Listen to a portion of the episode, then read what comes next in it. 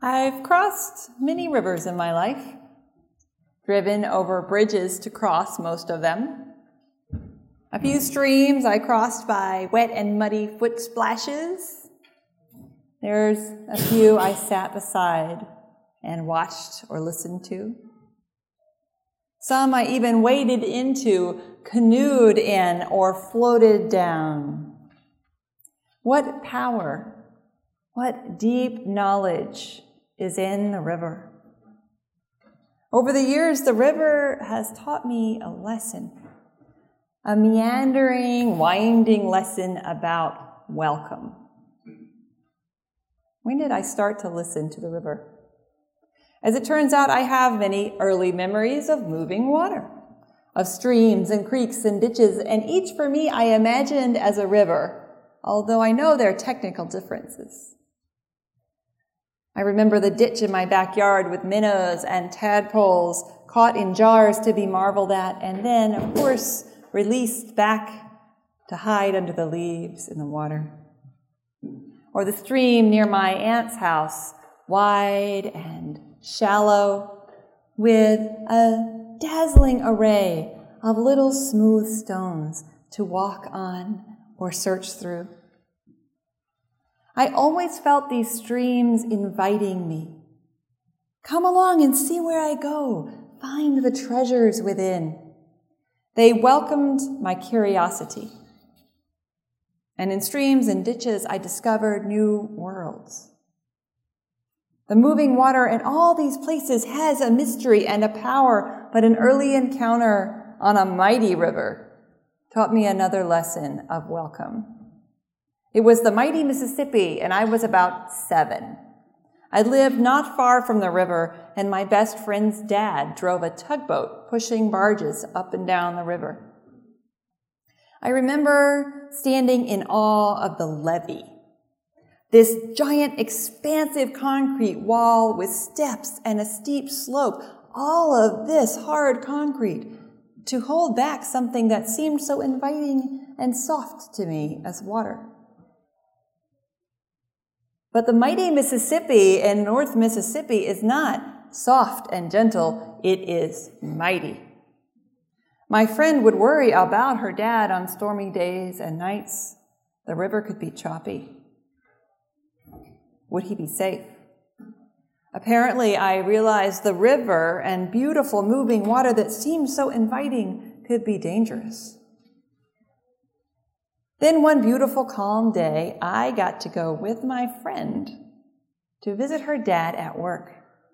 To my delight, he actually let us have a try at the helm of the tugboat, pushing a barge.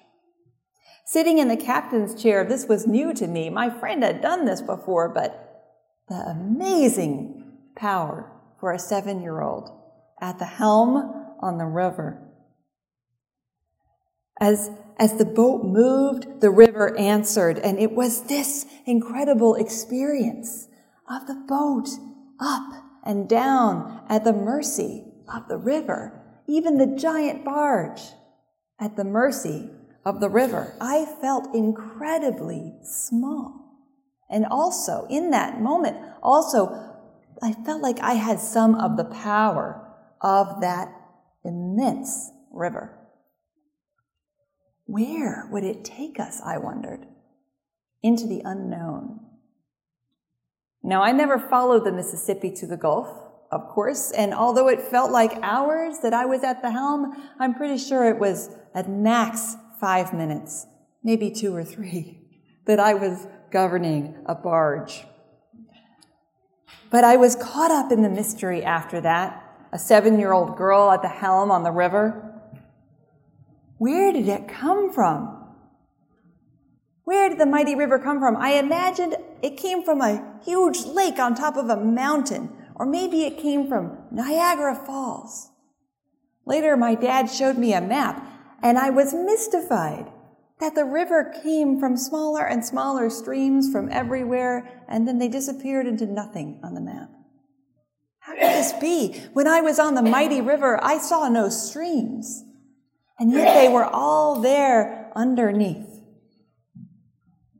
After the boat ride, the river was still welcoming to me, immensely powerful and even dangerous, but with a new meaning of welcoming.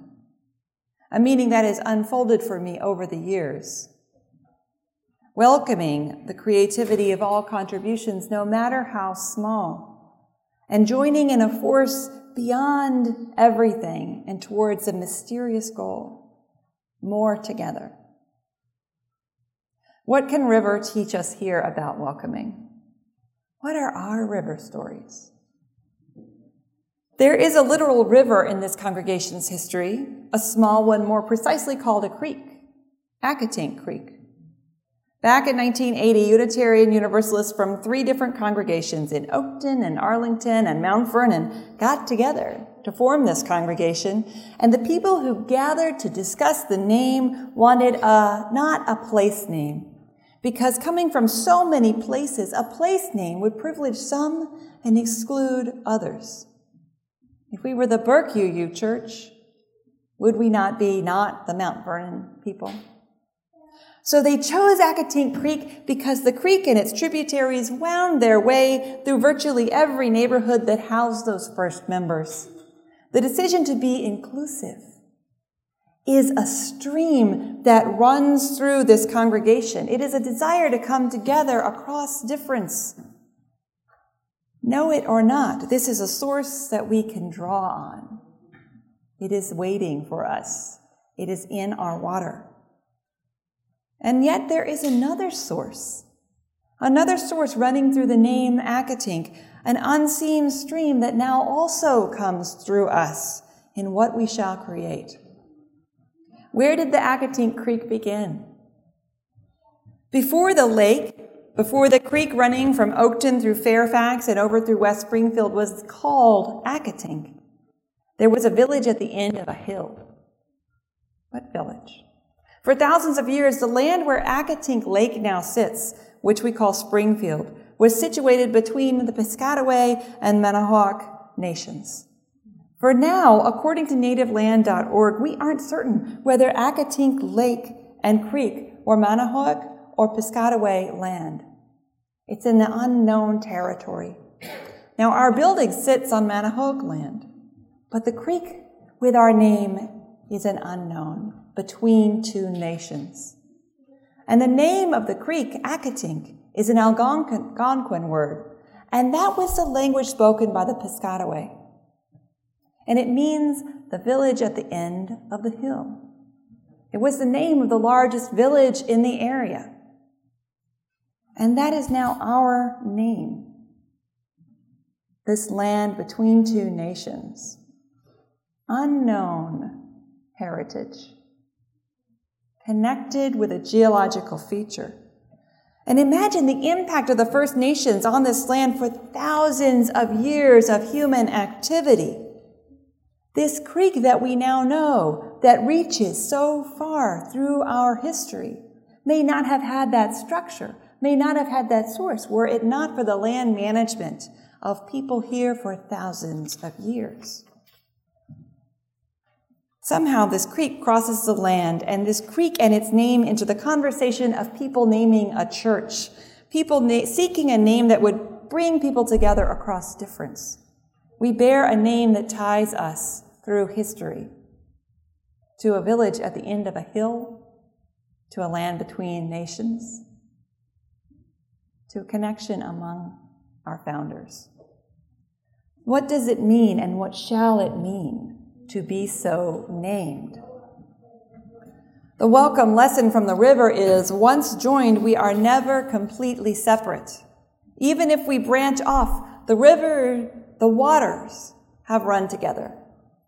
It's a vital teaching for a religious community because merging in a confluence and branching off happens again and again in the ongoing life of a church. New members join, others move away, others pass away.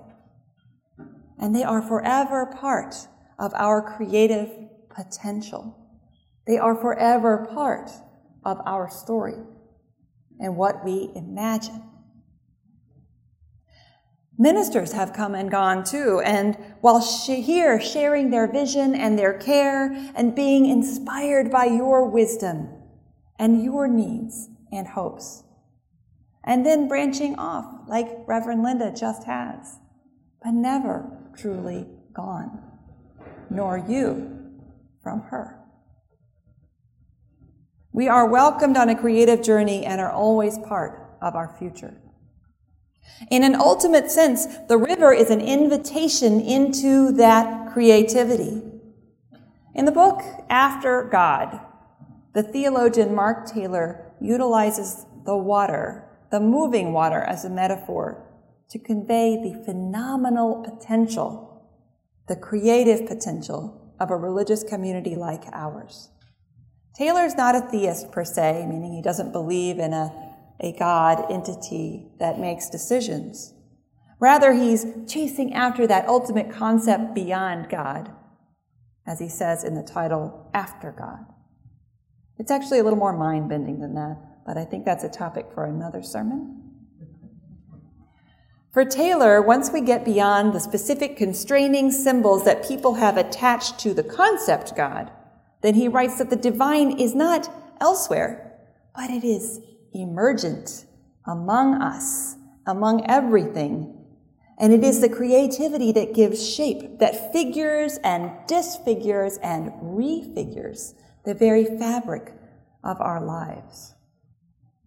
Imagine the river, the deep channel figuring life, defining the food for a region, shaping what we do, and then the confluence of streams like all of our ideas coming together bringing new nutrients, crashing and spinning, changing earth and rocks. For Taylor, the moving water is the basis of our potential as living beings and also the metaphor for the basis of human meaning. He writes Religion is an emergent, complex, adaptive network of symbols and myths and rituals that, on the one hand, figure our ways of feeling and thinking and acting that give life meaning. And on the other hand, disrupt, dislocate, and disfigure every stabilizing structure. How are we pulling together and taking apart? Like the river. We come together in community and we find meaning here when it resonates with our lives. We find deep meaning in the channels of ideas and needs, the rhythm of our services, the structures that we are familiar with. This is the figuring part, how we shape. But we find meaning and comfort here. This is not all to be disfigured. But also, when Taylor says disrupt and dislocate, he means that when we come together and make meaning, we are doing so in a confluence of ideas your story, your hopes, your needs. All of us together, stirring up, changing what each of us imagined before, disfiguring our hard set opinions, loosening our absolute view on what the truth was. We are dislocating the old ideas, we are adding new ways of being and relating, and that makes transformation possible.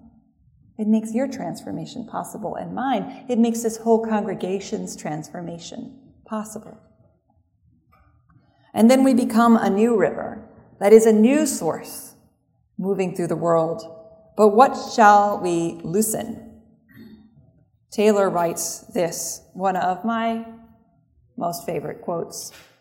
The most pressing dangers we currently face result from the conflict of competing absolutisms that divide the world between oppositions that can never be mediated.